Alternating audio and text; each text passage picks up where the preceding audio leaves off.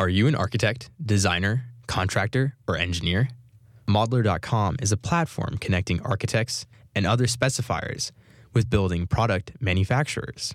Modlar.com's engaged network of over 240,000 architects, designers, and construction professionals use Modlar.com's tools to discover, discuss, and specify products appropriate for building projects. We at KZSU Stanford thank Modlar.com for the generous underwriting of production and broadcasting costs for the modern architect.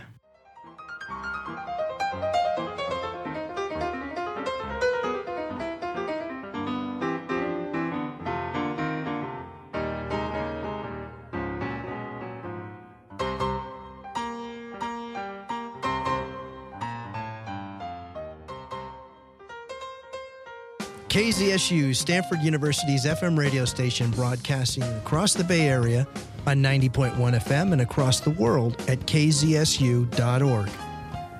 And from the campus of Stanford University, this is the Modern Architect radio show and podcast featuring one on one interviews with renowned and cutting edge architects, influencers, and sustainability leaders.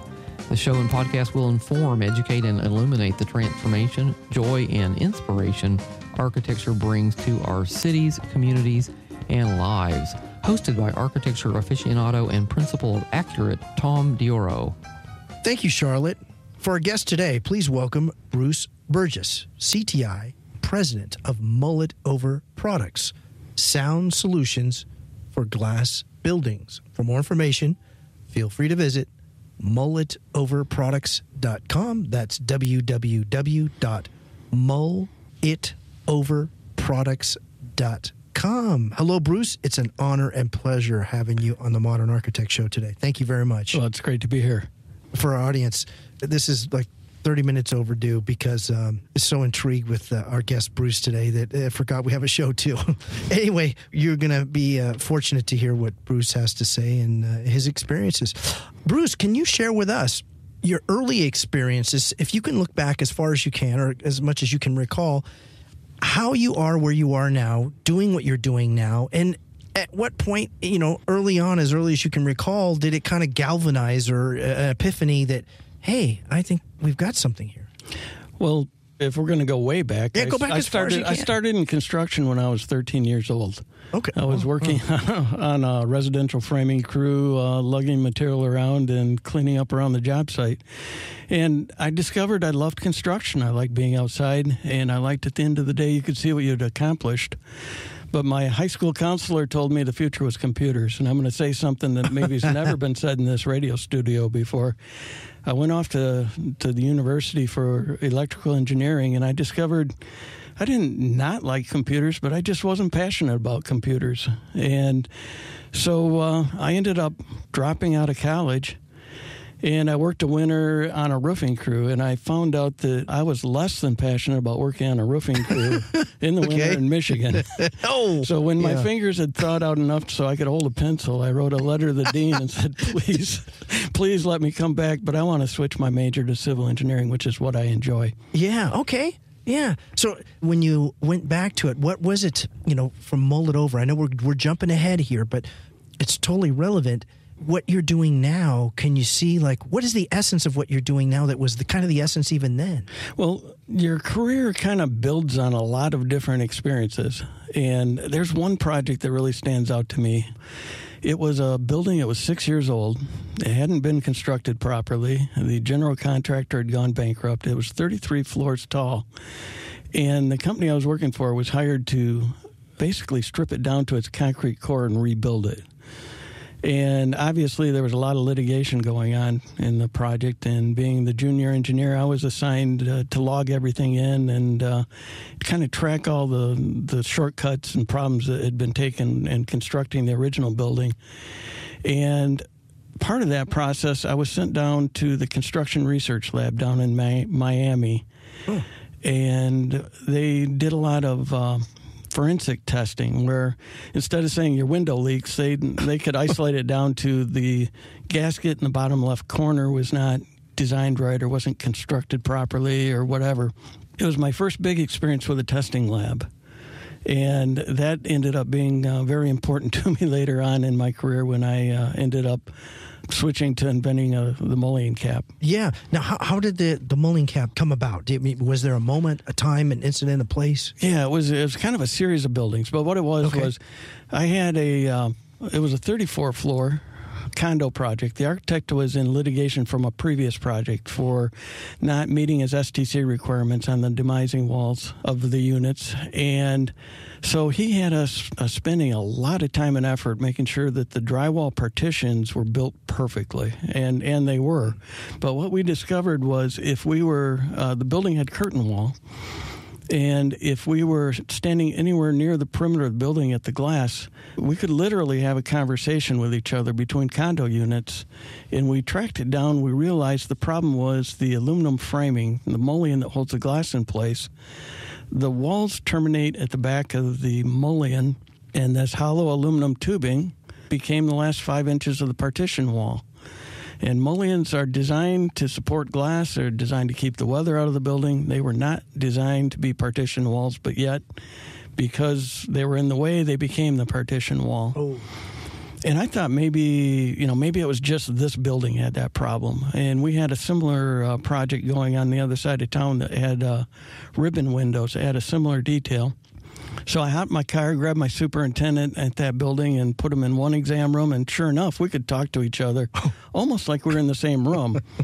Between exam rooms, if if we were standing near the the glass, and at that point in time, we were in early design for a children's hospital. It was going to be a standalone building, 14 floors of curtain wall.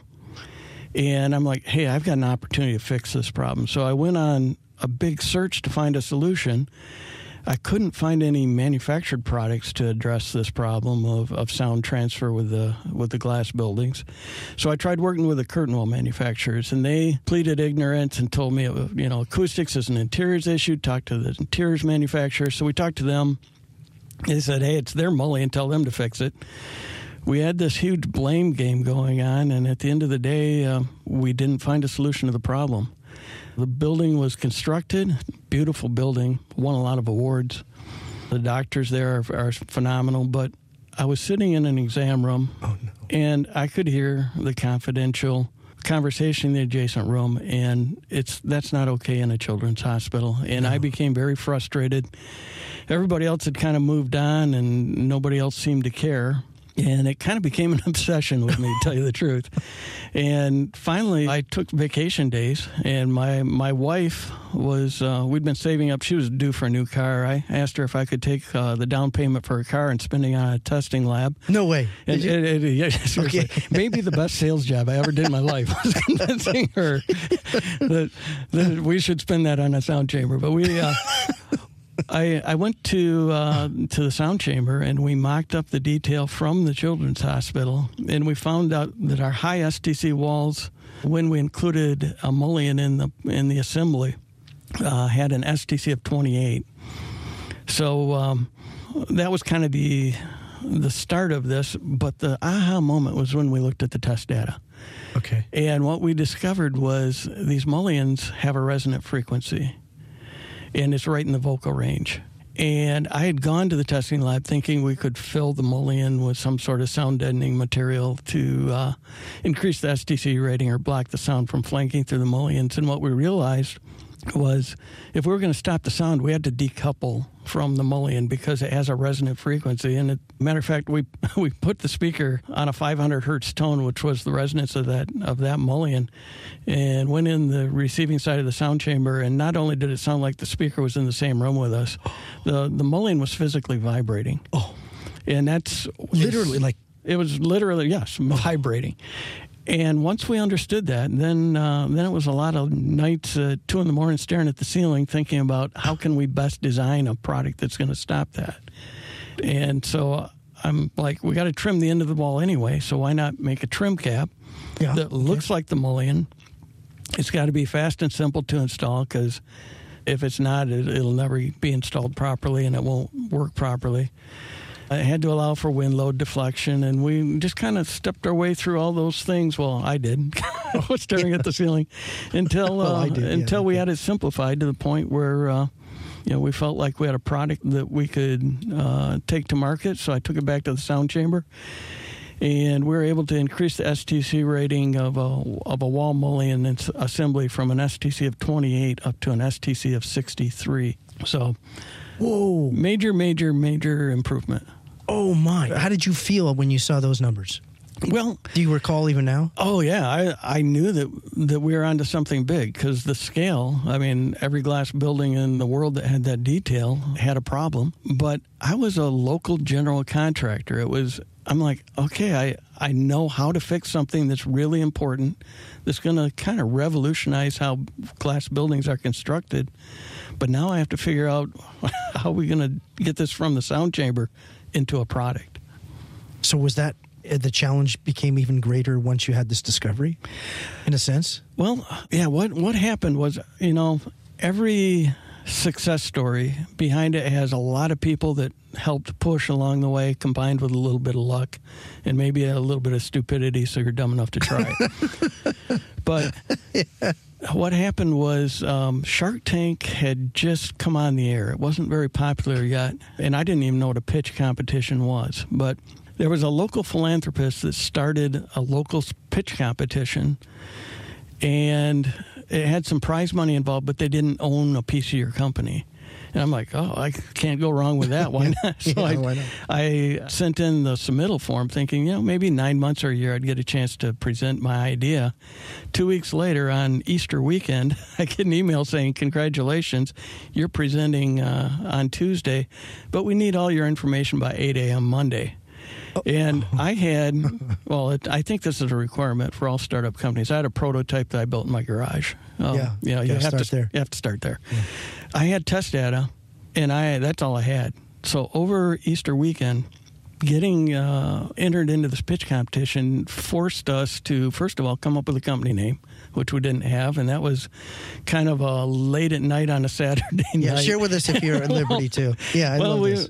it was uh, myself and a friend uh, sitting around trying to come up with ideas and bouncing off some really bad ones before, before I, I, you know, we kind of played off each other, and I, I, I think he came up with the idea of mull it over because it's a mullion cap, Yeah. and uh, it encases the mullion, and uh, and we're like, hey, yeah, that'll that'll work. So uh, we we ran with that. But the other thing the pitch competition forced me to do was I'm an engineer, so I tend to give too many details.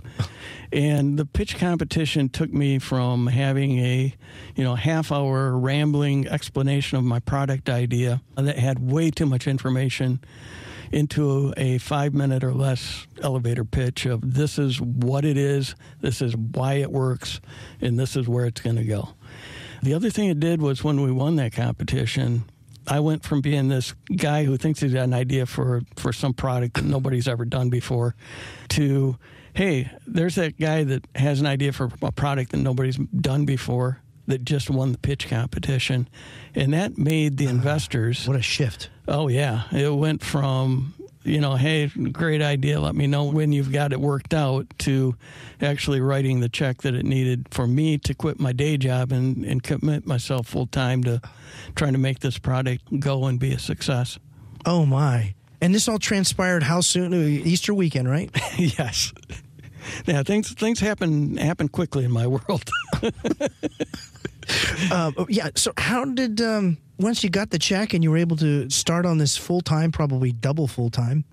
How did things unfold? I well, first of all, I took the check from winning the pitch competition. It was in my my checking account maybe 12 hours. The next morning, I was in the uh, patent attorney's office saying, "Hey, I did something stupid last night. Did you here- really? Here's my winnings."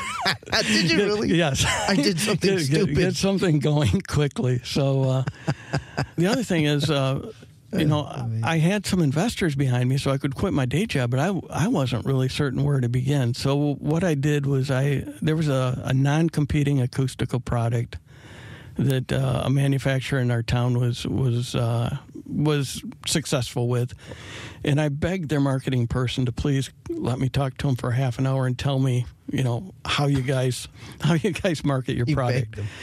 And so he reluctantly agreed to let me come in, and he gave me the name of a manufacturer's rep that handled their product in Michigan. It was on the other side of the state, so I just hopped in my car and I went over to see him, and I showed him my prototype, and I told him my story, and he goes, "Boy, I, I not only will rep this if you can prove to me that you can put the manufacturing system in place so that you can keep up with us." I not only am going to rep your product, I've got a friend who does what I do in New York City, and I'm going to make a phone call and I'm going to line him up, him up for you. And I got another friend in Chicago, and within six nine months, we had the entire North America. I had our, our rep system and marketing in place for for all of North America. So it, it, it happened quickly. Yeah, I notice you have things quickly. Is it by design you think things happen for you this way? Whether it's um, you can share the story or not to cut the uh, the time of how you. Um, how do you get these things going so quickly? I mean, you said you described it a little bit. Is it some is luck, some is this, some of that. But if you were to try to sum up, someone put a okay, that's, that's not good. if someone told you hurry up, tell me how how do you get things moving so quickly? What would you share? Oh, uh, jump in and just do it. Okay. Um, you know, so many people spend so much time talking about it and thinking about it, and like I just did. you just get up, you get up in the morning and you say, okay, what's what's the next thing on my list, and and go get it done, check it off the list, and then what what are the next three? You just oh. you just can't stop moving. Yeah. What were some of the initial challenges? Or just a couple? Or you know, one of the, one of the things that kind of blew my mind early on was I was like, okay, now I've got my reps in place, and now all I have to do is we have to meet with one million architects, and I quickly realized that you know, first of all, I need to meet with the acoustical consultants because they meet with all the architects, and you know, they're the experts of uh, of the acoustics, and so I need to show them my product, and I have to I have to win them over. So that was step number one. And then I quickly realized that, you know, there might be a million architects in the United States, but every major market has three or four who are influencers. They're early adapters and they're always on the cutting edge.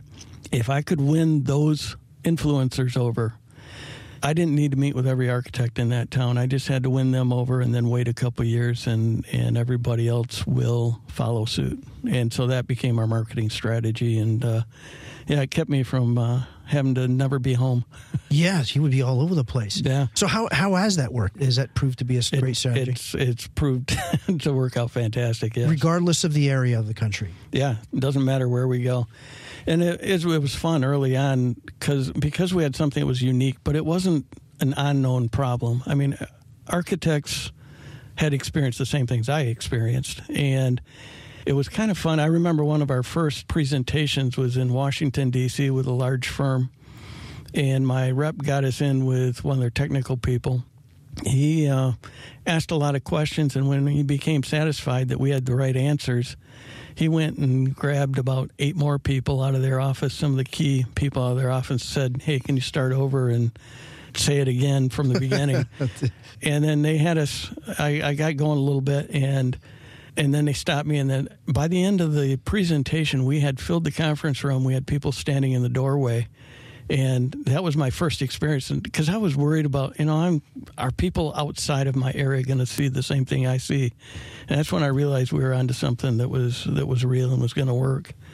And that's what i call a good presentation or great presentations were when the corner office person stuck around till everybody else had left, and then asked if they could invest in the company. oh yeah, that's a good. that's, you knew that you were successful with those presentations. That's terrific. Let's uh, talk back on that when we return. You're listening to the Modern Architect, KZSU, Stanford, ninety point one FM.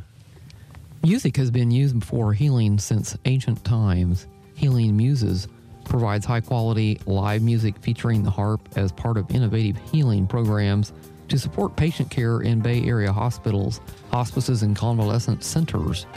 The organization relies on generous support from public and private sources, including individuals. If you'd like to help, you can visit www.healingmuses.org or email information at healingmuses.org. We're talking today with Bruce Burgess, CTI and president of Mullet Over Products, sound solutions for glass buildings. For more information, you can visit www.mullitoverproducts.com. That's www.mullitoverproducts.com. Bruce, your tagline here good design is simply obvious. How did that come about? Well, that was, that was kind of a, it was almost a stolen tagline because as I traveled around the, the country, when I would show our product to different architects, it was and it happened time and time again. It, was, it became almost predictable. It, there there'd be a lot of tough questions about uh, you know had we thought about this, had we thought about that, and how does it you know handle wind load deflection or whatever. And when we had answers to everything, and, and it was obvious that we, and we had ASTM testing for everything, there'd be a moment where they'd just kind of sit back in their chair and go, oh, this product is so simple. and it's so obvious. I've been fighting this detail for the last 30 years. I knew that my transition detail between my partition walls and the glass was bad it's why didn't I do this? And and you know, hearing hearing the it's simple and obvious. After a while, we just turned it into our tagline. That's outstanding. That is outstanding. And if you can say one of the worst case of somebody saying, you know what, I don't know how this is going to work, whether it's on the phone when you first talk to them or something you send them an email, can you kind of go through us? You don't have to name names, or go through us kind of a worst to first type of scenario? Well, the big thing, because we're doing something different, contractors hate change. And, yeah. and people in general don't like change. And so there was a lot of resistance just because it was different. And uh, the other the other thing with the contractors is you know everything's about cost, cost, cost, and it does increase the cost slightly at that detail, but it makes the building actually meet building code and makes the owners and users of the building like their space. So, yeah. you know, at what point is uh, cost savings uh, truly a cost savings versus just cheapening and making something not function well? So it sounds like you have to overcome a mindset of theirs. Uh, yes. Okay. How do you? You mean do you have a, a, process that you go through, or an expectation of look, this is the kind of challenge I know I'm going to experience with this, these builders or this architect, ahead of time? Well, the big thing is once they install it once and they see that it's easy to install, and once they understand what the labor costs are, and then they actually see that it, it makes a huge difference in the performance.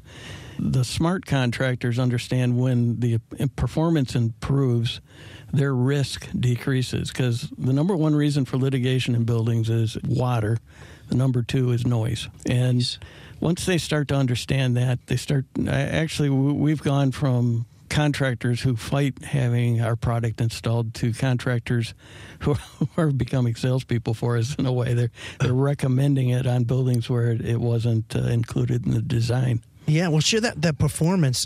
I wasn't aware of also the fire safety and the safety yeah, of your yeah. product. Share with us that. Well, we took the product to market, and you know you, you have to listen to the market. And one of the early on, we met with a major hotel chain, and their their high end hotels had issues with noise going between the rooms, and they were usually glass curtain wall buildings. So, their top of the line hotel hotels had had noise issues a little bit, and so they invited us into their corporate headquarters, and they looked at what we were doing and said, "Boy, this is exactly what we're looking for," but through the and they took us downstairs into the the basement of their building and walked us through the history of their company and said, you know, fire over the years has been critical to the you know the safety in a, in a hotel in in early days. Uh, there were a lot of fatalities, so it's part of our corporate culture to include fire, and the mullion is not only a weak, weak place for noise to flank between the rooms, it's a weak point for fire to flank between the rooms. And they challenged us, said, Can you get us a UL tested fire rating? So we went back to the test, test chamber, different test chamber this time, but back into the testing lab. And I teamed up with a company called STI that specializes in intumescence because I always I always had really good luck with their engineers when I had a tough situation to solve. Huh. I thought they had some really good engineers. So we teamed up, and it took us a lot of a lot of failures. You know, took several tries to get it figured out, but we uh, eventually were able to get first uh, one hour UL tested sound barrier mullion trim cap, and then recently we were able to pass two hour testing with a different composition. Two so, hours? Two hours, yes. Oh my goodness th- that just changes everything. It does, and and so now you know we're able to handle. You know, it just adds one more function that our product can solve. So, I think we've at this point pretty much fixed that transition detail. Yeah, I think so. Yeah. So, what happens? What, what's it like when the testing is uh, complete and your client or prospective client sees the results that they're looking for? Is it just like they just start outfitting every building you can? Do they work, move in increments? How, how is at least in your experience? How is well, it? Uh, the, we've uh, the company has been doubling in size every year, and yeah, it's it's. Uh, I don't think I could stop this train right now if if if I tried. Really, it, it's, it's that strong. It's it's really has a lot of momentum behind it.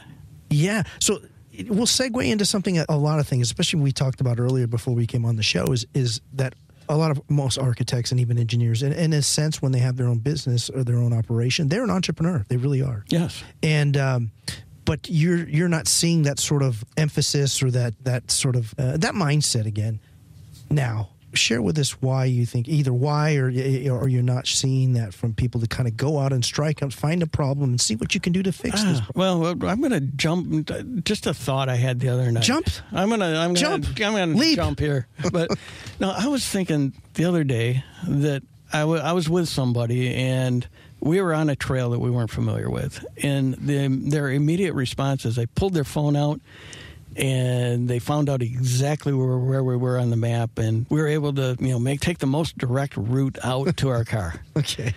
And I started thinking about that, and I'm going, you know, some of my best discoveries, whether it was a restaurant or a scenic drive or whatever, occurred because I got a little bit lost. And I think because, you know, I love using Google. Okay. Every, like everybody else, I live with Google Maps. I found your studio today because of Google Maps. But I think too often when when you're looking at your phone, you're taking somebody else's path, and I think that sometimes to get your own path, you need to get a little bit lost. Oh, prophetic and so true, and especially if you're going on your experiences, you have in, in, a way, your product, your company was kind of found from a loss, not a loss situation, but a situation that you were not planning on. Oh, I had no intentions. If there was any product on the market or if any of the manufacturers had cooperated with us one little bit, I'd still be building buildings in West Michigan. Uh, really? I, I had no desire or intentions to switch careers. It was just kind of a, a fortuitous. Uh, Good word. Great word. Yeah. Yeah, I love that word, uh, fortuitous. So the product now, what is uh, you're doubling in size now? Your company's doubling in size, but uh, what is the uh, what, what's the response from you know the general marketplace for your product? Is it just universally accepted now, or at least uh, mentally and even emotionally in the industry? Yeah, it, yeah. it really has been. I mean, you still get pushback, uh, you know, on cost or something, but the the pushback is quickly diminishing.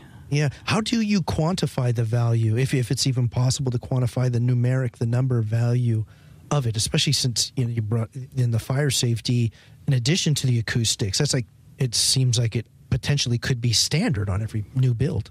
That's our goal. Oh, really? Okay. we're we're on our way, and that's uh, that's that's what we intend is to make it just the the standard way that glass buildings are constructed. Yeah. So how do you quantify it? You know, when if there is pushback on whatever it it costs, the cost of it, and how do you share with them? Hey, look at the value that you're receiving by doing this.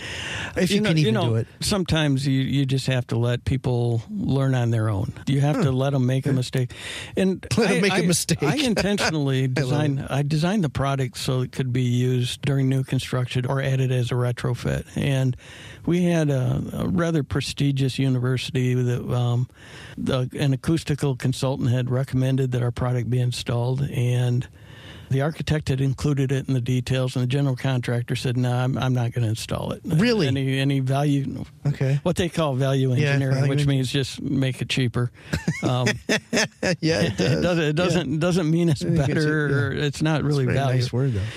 But anyways, so they didn't install our product and two weeks after they opened the building, they had a grand opening party. And during the grand opening party, my phone rings, and I've got the owner's rep, the general contractor, and the architect on speakerphone. And the owner's rep is angry. He's at the party, and people don't like their new offices. Uh-oh.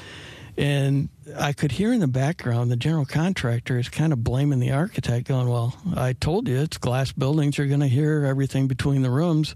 And you guys wanted glass buildings, so here you got what you deserve. and the, the owner's rep asked me if we could quickly manufacture one pair and send them out to them, which we did. And the installing contractor talked to me on the phone, and he goes, "Wow, we couldn't believe it. We, uh, you know, we could Respond that quickly. we well, that that we were going to install them, and and you know, I'd be saying, "Hey, bring me a drill motor," and the guy in the other room would bring me the drill motor, and we put one on one side, and all of a sudden we had to start walking around to get our own tools because we couldn't talk to each other through through the mullions anymore. He said, "Boy, that product really works." He said. I don't think that these will ever get VE'd out of the out of another project until the next project and the same general contractor VE'd them out again. no way. Oh, they did. they did. so uh, you know, some contractors adapt quickly, see value, and other contractors, uh, you know, it takes a few tries, but eventually we'll win them over. yeah. We're persistent. Yeah, I can tell. That's right. Speaking of that persistence, what inspired you to be so persistent in your professional life? Or inspire inspires, or maybe continues to to be a, a catalyst for you to, to keep charging on this. Well, at this point, it's you know some of it was I've been around great people my entire career, and you know it's from the old architects when I first came out of college who are architects and, and superintendents who tolerated my questions They tolerated you. and, and, and helped educate you uh, right through, you know, working on some of the, the most interesting buildings in the area that I was working on. It, I, I've been exposed to a lot of really good people. But what I'm trying to do now is think about all right, I've been very fortunate. And then, oh, there's one other thing that there's a, a peer group of recent retirees in, in our area that I was able to join. And they gave me a mentor who uh, was just incredibly bright and had seen had such a good experience. And he worked with me for three years and helped us, you know, get to where we are today. And now it's time for me to start giving back. So, you know, we've been trying to work with startup companies and entrepreneurs and help them get off on the right foot and get their products launched. Excellent. This is the Modern Architect on KZSU, Stanford, 90.1 FM. Each year, the Lighthouse touches the lives of thousands of people. People who have been blind their whole lives or who are new to blindness because of eye disease or trauma.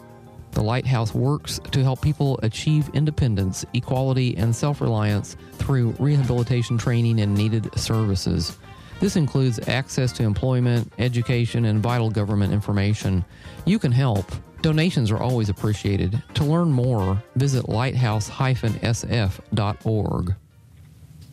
We're talking today with Bruce Burgess, president of Mullet Over Products, sound solutions for glass buildings.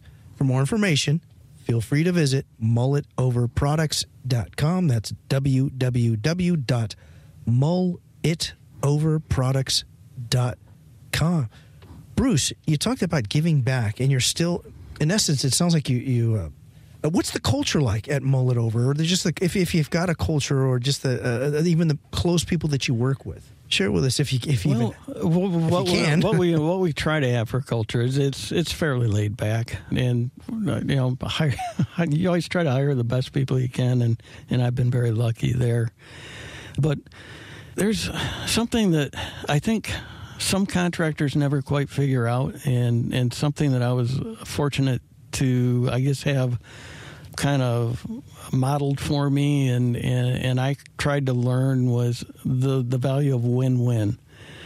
You know, sometimes people think that somebody has to lose for you to win. And I learned that uh, if everybody on the team wins, that's the ultimate. And and I think a lot of contractors don't understand that the owner and the architect are part of your team. Yeah. And so my career was entirely built on trying to find win win opportunities, working with the people that were on your team, And it enabled me during my construction career to mostly negotiate jobs, and I wasn't too much in the hard bid market. So we always tried to build quality over low cost. Okay. Yeah, so that seems to be a theme. Is that you're always looking for that quality? You know, what no cutting corners, so to speak. Although you are in corners, yeah, but you're not cutting the corners that you're cutting. Right. I don't know how that came off, but yeah, yeah, yeah, you're not cutting that. So go back to your giving back and acting as a mentor in the process of still growing. That's a very interesting dynamic. Well, I, have got a really strong team around me, obviously. Otherwise, we wouldn't be as successful as we are. So uh, that enables me to, you know, let go of the day to day details, let them handle that. I know they're doing a good job with it, and it enables me to go out and do uh, dabble in some other things, which is what keeps you fresh and uh, makes it still fun. Yeah. How do you keep fresh? I mean, is this is this twenty four seven for you? Oh in your no, Mind? no, no. Oh, well, I love well, that you said that. I, I, guess I guess no and yes. I okay. mean, do I ever get away from it? No, but do I obsess over everything? Do I lay awake in in the middle of the night worried about things? No. If I'm if I'm laying awake in the middle of the night, it's because I'm trying to figure out something that, that I've seen that I think can be improved on. And to me, that's kind of fun in okay. its own little twisted way.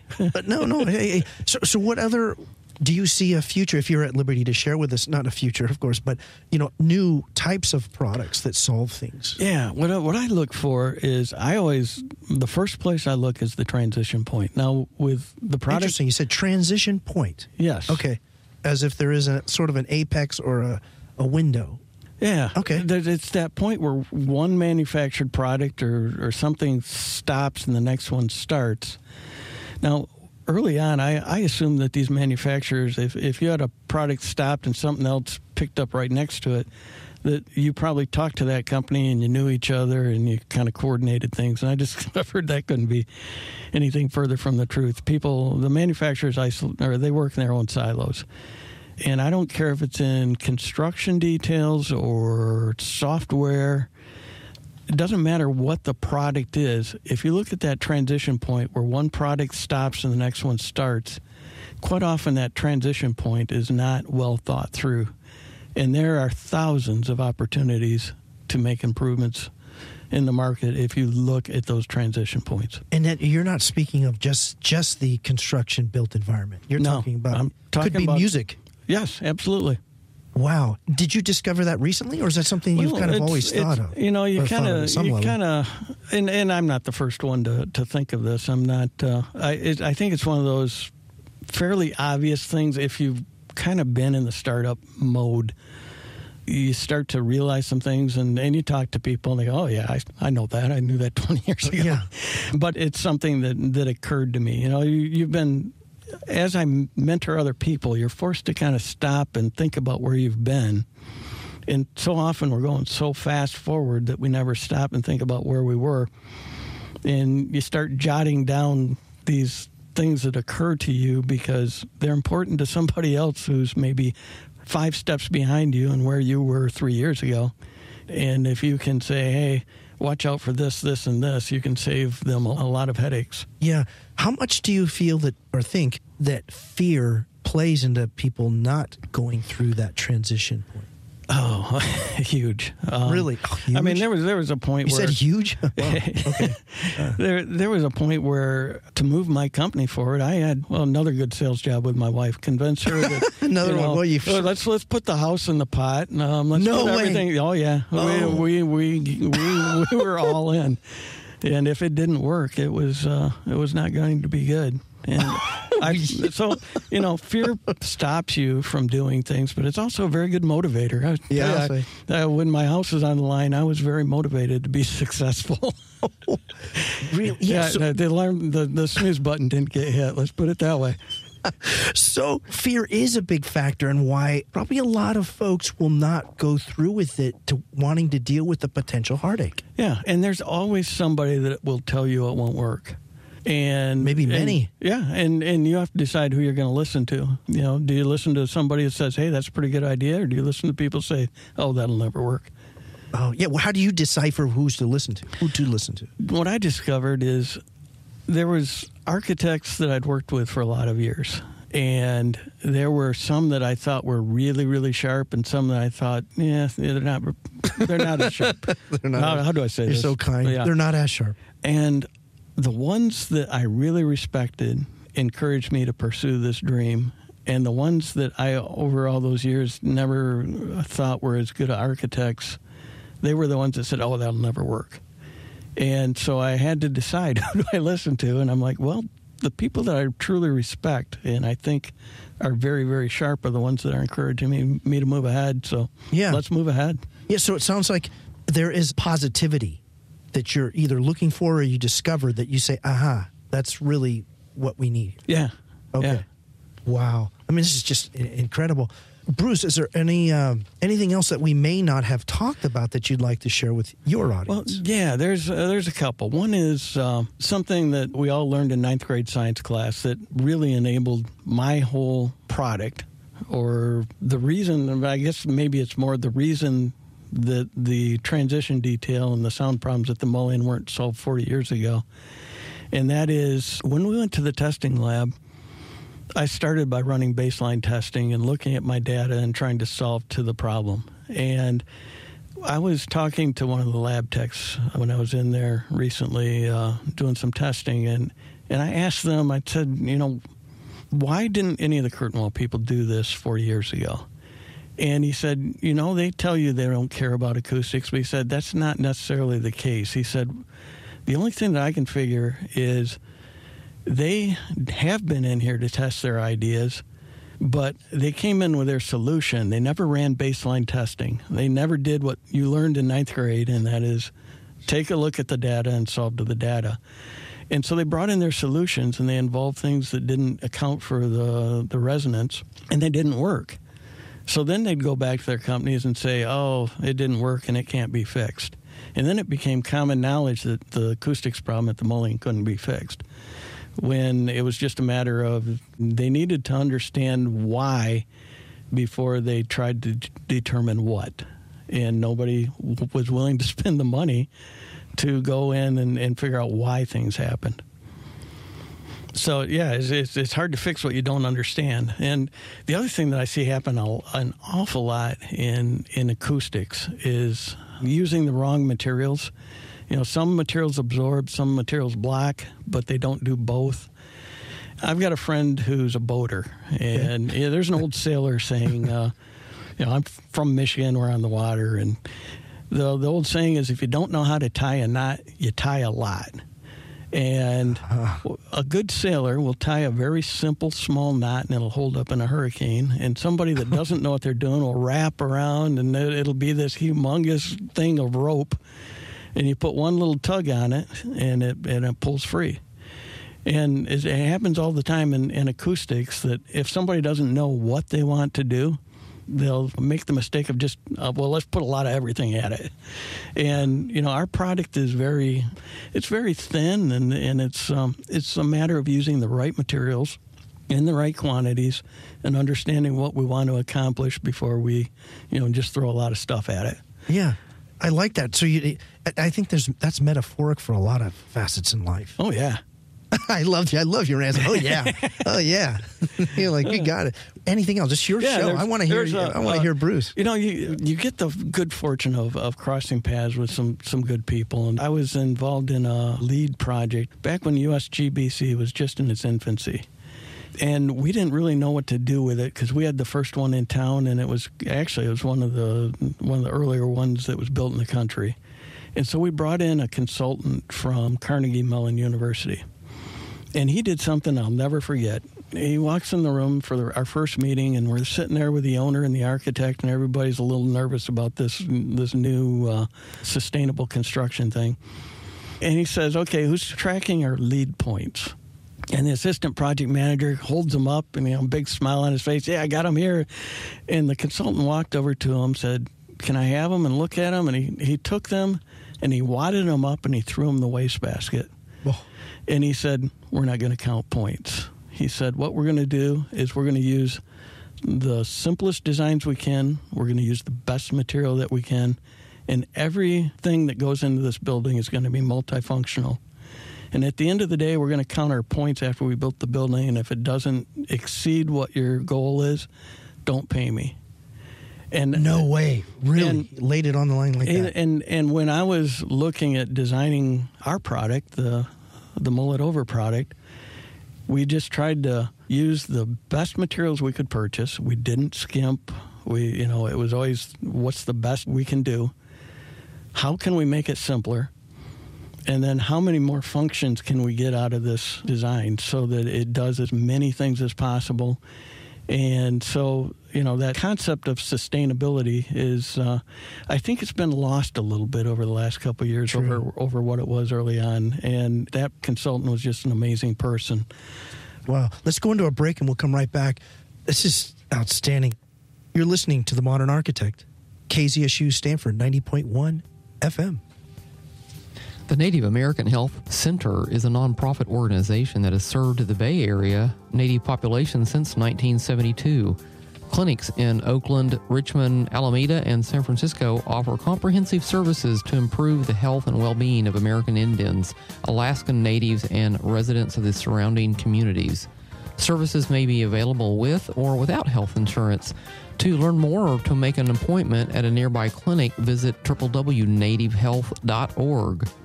We're talking today with Bruce Burgess, president of Mull-It-Over Products, sound solutions for glass buildings. For more information, feel free to visit mullitoverproducts.com. That's www.mullitoverproducts.com.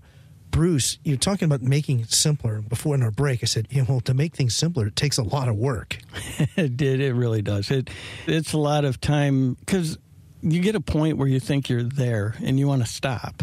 And in reality, you still have five more steps to go if you want to truly simplify and, and make your product better. Is that a process that you know intrinsically that you're going to experience once you think, like, I think I got it, but boy, I'm, I'm exhausted? Yeah, you, it's, it's like anything. I mean, you want to stop, but the other thing is you don't. And this is a, a mistake I think engineers sometimes make Boy, I've been using a lot of you have. a lot of sayings here, but uh, I had an old super. I had an old superintendent who used to say, "At some point, you got to shoot the engineer and build the stupid thing." you can't wait until it's perfect to take it to market. Sometimes you have to get your product out there, and then you have to listen to the market, and it, people will tell you what you need to do to improve it. And you know, we've done a lot of that. We've been back to the sound chamber five times you know, our market has told us we needed to tweak this and add that, and and you got to listen. So you can't get too in love with your design. If you think your design is perfect, you're probably in a bad territory. Uh, you need to rethink it and, and listen to what people tell you. Yeah, I was going to ask you: Are there any quotes? that you you kind of recall, but boy, you are laying them out. I mean, uh, that, that was going to be to the end. That was like I was thinking one, but you really have them. So you have these axioms that kind of they're in your brain that well, you uh, think of in your real life. They they help you communicate because help you communicate. Hey, I'm an engineer. I say things too long, and when I see somebody that's a good wordsmith that, that can take what I was thinking that would take ten minutes to explain, and they can do it in a sentence, I I remember it. Yeah, they they impress me. impress, now we know what impresses you. Yes. And speaking of the impression, you're doubling the size. The company's doubling in size. Now, how about worldwide? I know we're talking North America, but can you share with us even worldwide? Well, we did. Experience? We did carry our patents in uh, the UK and in Germany, and right now we're in all of North America. We've got oh about 1,100 buildings that have installed our product, and so in the first seven years we did you know our first thousand buildings and at the rate we're oh, going oh right now, we'll probably hit 2,000 here by the end of 2019. So, you know, things have taken off exponentially. Have you quantified the marketplace for I haven't really. Okay. We, we, we, we, probably should, and at some point we will. we should. we've been too we've been yeah. too busy trying to get product out the door to. Yeah, United States built, correct? Everything is uh, manufactured yes, in the United States. Absolutely, yeah. That that was by was design. That by design. Okay. That was important to me because when we started the company, the economy wasn't in the shape it's in right now, and people in Michigan needed jobs, and so uh, we did everything we could to keep it local and it's part of that quality thing. We were able to really keep the quality high if we could con- keep it local and control it. So, no, we haven't put anything overseas or anything like that. We're we work local. Yeah. Well, I'm putting you on the spot here. You plan on staying local? Oh yeah, Yeah. yeah. Okay. And is Michigan as well? In yeah, Michigan. I mean, we, or- our extruder is uh, and our finisher are out of Wausau, Wisconsin, because that's kind of the ground zero for a lot of curtain wall manufacturers. So we do outsource, uh, you know, where some of our materials come from. Yeah. What have you seen change or evolve in construction in, say, the last three or five years? You know, since it's always evolving. Anything that you've seen in particular that's related to what your experiences? Well, I think acoustics, people are paying a lot more attention to acoustics. Now, I had kind of an aha moment. I was working on a project. There's a architect out in New York City by name of David Rockwell. And I was accustomed to being very concerned and focused on the aesthetics, the visual in building design. But he walked in the building and said, What are you going to smell when you walk in the door? And that kind of threw me for a loop. Yeah, You know, he talked sure. about all five senses. And I think that other architects and designers have caught on with that.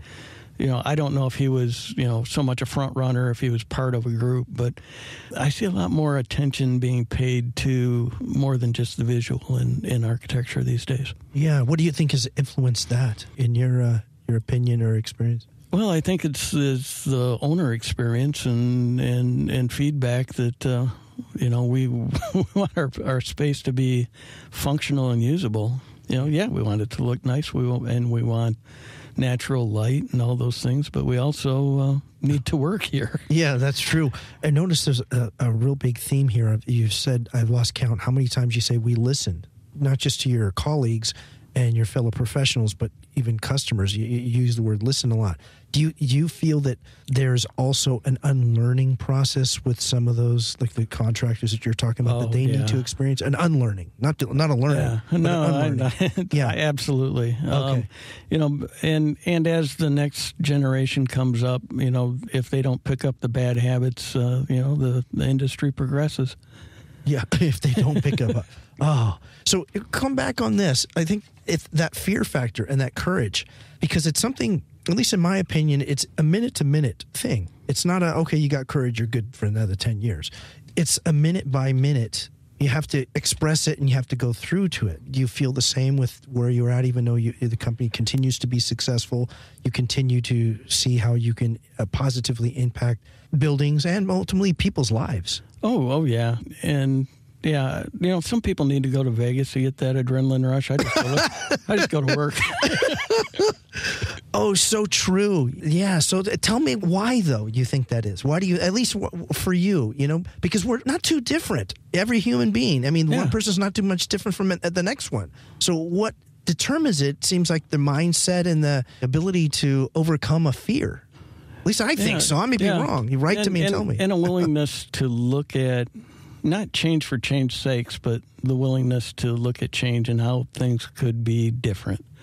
And you know that gets back into that whole follow your phone around uh, or make your own path. I mean, it's you really need to be willing to look at different ways of looking at things and you know to me it's also as i've started this company i've done a lot of travel and i think travel and experiencing new foods and new people it keeps you fresh it keeps you keeps you open to different ways of looking at things and it makes it fun yeah. Speaking of that fun, how much fun do you have doing this? You know, right now the the thing that I that we've been doing on the side is because we're able to. We've helped out some other. Uh, Maybe not things that are going to make money, but but might have an impact on the world. So we, there was a, a company that was making exothermic blankets. It's kind of like the hand warmers, but much more refined. uh, Baby blankets for the third world for when they lose electricity, they could keep babies warm so that bad things don't happen. Because when core temperature drops, other bad things occur with with young infants. So they needed some money to do uh, some clinical trials in Kenya. So you know we were able to fund that. And this last year. We had uh, an engineer team that wanted to invent a flood-proof latrine for Myanmar for their rainy season because during the rainy season, everybody in the village gets sick when the latrines flood.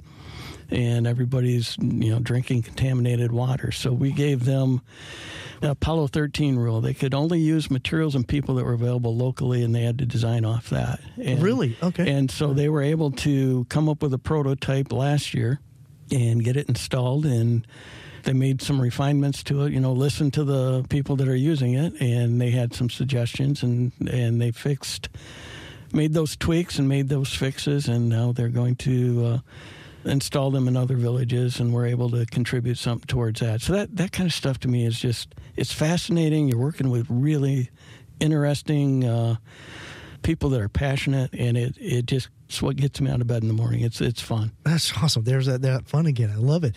What's your take on this, Bruce? Discovery or creativity or discovery and creativity? What do you think, at least to you? There's not, obviously, it's not a trick question. It's just something I'm curious and our audience occasionally asks as well is what is more vital or what is more relevant, if there is one, is better than creativity or discovery?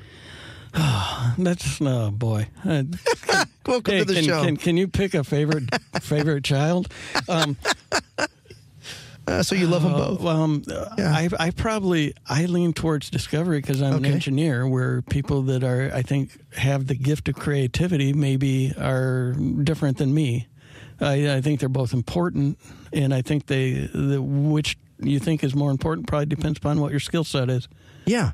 Okay, and then that skill set is comes from is just your own DNA or your own life experiences. Uh, it's. I think it's a combination of everything. I mean, Okay. we Uh, life experiences. I mean, I got to where I am because of being around some really great people and and some interesting projects. And you know, I, I came out of college with a desire, or the career goal, to build something that was a landmark in my hometown, where I was, you know, intimately involved with with the construction. And so, you know, I was able to accomplish that, but it's because I knew what I where I wanted to go Yeah.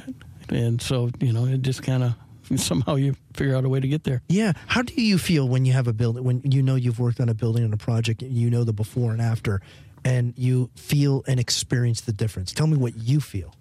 well it's, it's you know it's just the satisfaction of a job well done but i wish that that feeling would linger more for me Really? because when it's done it's like okay what's next and that's i think that's just the way i'm wired Okay, Um, yeah. So is that you, Bruce? Yeah. Not, not not the human nature. yeah, it's just that's you. just just me. It's, it's I, Yeah. I, I wish I could sit there and just Kind of uh, bask in it a little bit. Hey, I, that's done. I, now I can take a year off. yeah. Speaking of that year off, what is the tallest structure that you've worked on? That would be the 34 floor multifamily project because it was the biggest thing that was built uh, in West Michigan. So, Thirty-four. yeah. Okay. So And that was smallest? the tallest. Smallest? Yeah. Oh, probably It- a guard shack somewhere. I don't know. No way. really? Yeah. Um, But the the the most complicated by far was the children's hospital that I worked on. I, I did a lot of healthcare for a while. I got on a run with doing a lot of healthcare construction, and, and that to me was very satisfying because not only was were the buildings challenging, uh, the end use was was great. Yeah, So- I would I would think that the outcome has to contribute to the wellness of the patients. Yes, with, without and and that's what I didn't understand is is how much a good design can impact the the results. Yeah, it is. Bruce, it's been wonderful having you on our show. Thank you very much. I've been so honored to have you and so excited that you came out to, to be on the uh, the show. Well, I, I am too, and uh, hate to use the F word again, but it's been, it's, been a lot of fun. That's good. that was awesome. That is awesome. You've been listening to The Modern Architect. I'm Tom Dioro. Our guest today has been Bruce and is Bruce Burgess, president of Mull-It-Over Products, sound solutions for glass buildings. For more information, feel free to visit mullitoverproducts.com. That's www.mullitoverproducts.com. Join us again next time when we welcome another outstanding architect, engineer, influencer, or civic leader committed to positive and sustainable cities, communities, and lives. The Modern Architect is recorded at Stanford University Studios in Palo Alto, California, and on location in California, and is a production of KZSU Radio. Today, the recording engineer is Charlotte M. Thornton, Chief Engineer Mark Lawrence, and we're all assisted by Akshay Jaggi. And the executive producer and host of The Modern Architect is Tom Dioro. If you wish to contact us, our email address is interviews at kzsu.stanford.edu. Again, that's interviews with an S at kzsu.stanford.edu. Are you an architect, designer, contractor, or engineer? Modlar.com is a platform connecting architects and other specifiers with building product manufacturers. Modlar.com's engaged network of over 240,000 architects, designers, and construction professionals use Modlar.com's tools to discover, discuss, and specify products appropriate for building projects. We at KZSU Stanford thank Modlar.com for the generous underwriting of production and broadcasting costs for The Modern Architect.